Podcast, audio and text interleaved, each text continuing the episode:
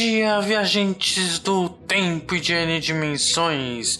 Sejam bem-vindos mais um Spin de Notícia, o seu giro diário de informações científicas em escala subatômica. Aqui quem fala é Léo Brito, diretamente da Floresta de Pedras de São Paulo. E hoje, dia 9 Electron, no calendário Decatrian, já no calendário Gregoriano, segunda-feira, 2 de maio de 2022. As notícias de hoje são: Viena fala sobre polícia celestial e prêmio Gutierrez busca a melhor tese na área de matemática.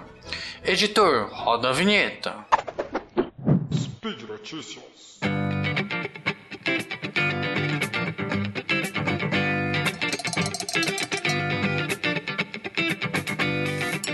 Então, bora a primeira notícia. Viena fala sobre policial celestial. A notícia saiu no site do IMPA no dia 20 de 4 de 2022. Segundo a lei de Titans-Bode, formulada pelo alemão Jonathan Titus em 1766, os raios das órbitas dos planetas em, em torno do Sol estariam em, em proporção dadas por uma certa sequência matemática, isto é, 0,4 para Mercúrio, 0,7 para Vênus, 1 para Terra, 1,6 para Marte, 2,8 para um, um, outro planeta em si, 5,2 para Júpiter e 10,0 para Saturno. Logo, para o planeta seguinte, se caso existisse, seria 19,6. Mas, de fato, o raio orbital de Urânio, descoberto por William Herschel em 1871, é de 19,2 vezes maior do que a Terra. Isso é bem parecido que caso colocaria outro planeta seguinte, que a gente disse que foi 19,6. Logo, para fazer a lei funcionar, era necessário postular a existência de um planeta desconhecido entre Marte e Júpiter, correspondendo o valor de 2,8, como eu já tinha comentado. Alguém acredita que o fundador do universo deixaria esse espaço vazio? Claro que não, assegurou Watt. Então, em 1800, a revista astronômica alemã Correspondência Mensal convidou 24 astrônomos para uma busca sistemática do planeta misterioso. Esse grupo, que ficou conhecido como Polícia Celestial, realmente encontrou três grandes asteroides. Isto é, o primeiro e o maior de todos foi observado pelo sacerdote e astrônomo italiano Giuseppe Piazzi, dia 1 de janeiro em 1801. Chamou o novo astro de Ceres e publicou a descoberta na correspondência mensal em setembro do mesmo ano. Logo, o achado não pode ser confirmado por outros astrônomos, porque no meio deste tempo Ceres ficava desmaiado, ou isso quer dizer, ficava próximo do Sol no céu para poder ser observado. Mas a situação foi salva pelo grande matemático Carl Friedrich Gauss, por meio de um novo método de cálculo de órbita que desenvolveu em apenas duas semanas, usando seus cálculos a Polícia Celestial reencontrou seres no céu em 31 de dezembro. O trabalho de Gauss, publicado foi em 19... Desculpa, 1809, também contém a afirmação de que ele vinha usando métodos dos mínimos quadrados, uma das principais ferramentas do cálculo científico desde 1795. Isso criou uma disputa com o francês André Merle Legendre, que foi o primeiro a publicar esse método em 1805. Muito interessante ver que a matemática e os astros se juntam e dá para a gente estudar bastantes informações. Então, logo vamos para a nossa próxima notícia. Prêmio Gutierrez busca Melhor tese na área de matemática. A notícia do site foi retirada do IMPA em, é, e julgada, colocada no IMPA em 22 de 4 de 2022.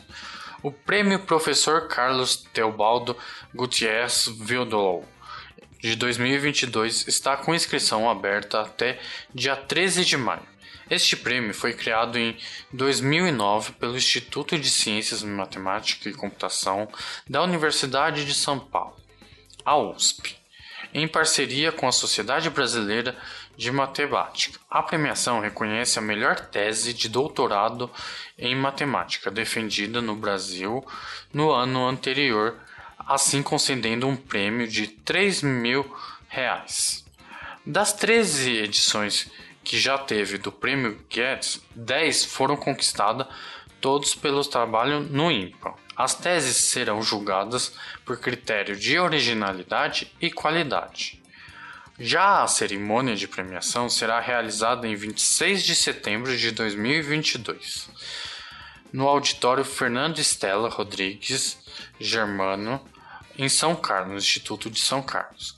O vencedor da última edição foi Leonardo Francisco Cavenaghi com o trabalho Deformações Métricas e Aplicações, que ela foi realizada no Instituto de Matemática e Estatística, o IME, da USP.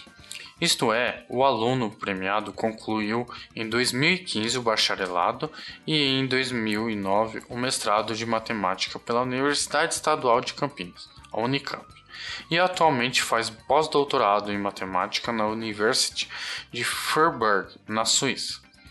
Já o prêmio foi criado para homenagear o pesquisador peruano Carlos Tobat Guedes Vidal, chegou ao Brasil em 1969 para estudar no IMPA, onde se tornou mestre e doutor de matemática. Nessa instituição, na qual trabalhou até 1999, começou como professor assistente e chegou à posição de titular. Durante esse período, visitou vários importantes centros de matemática, como a Universidade de Califórnia em Berkeley e a California Institute of Technology.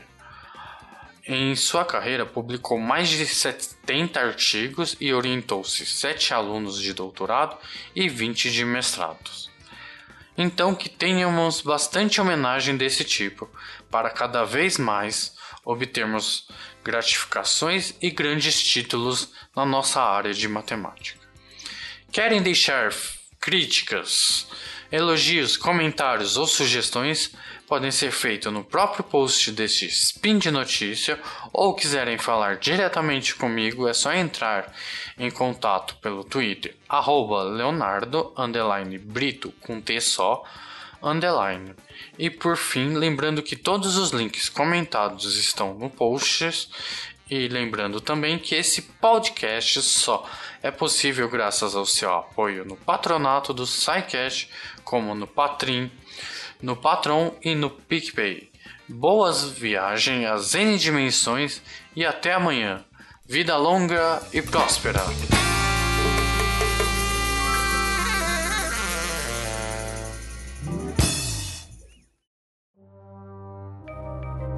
Este programa foi produzido por Mentes Deviantes. deviante.com.br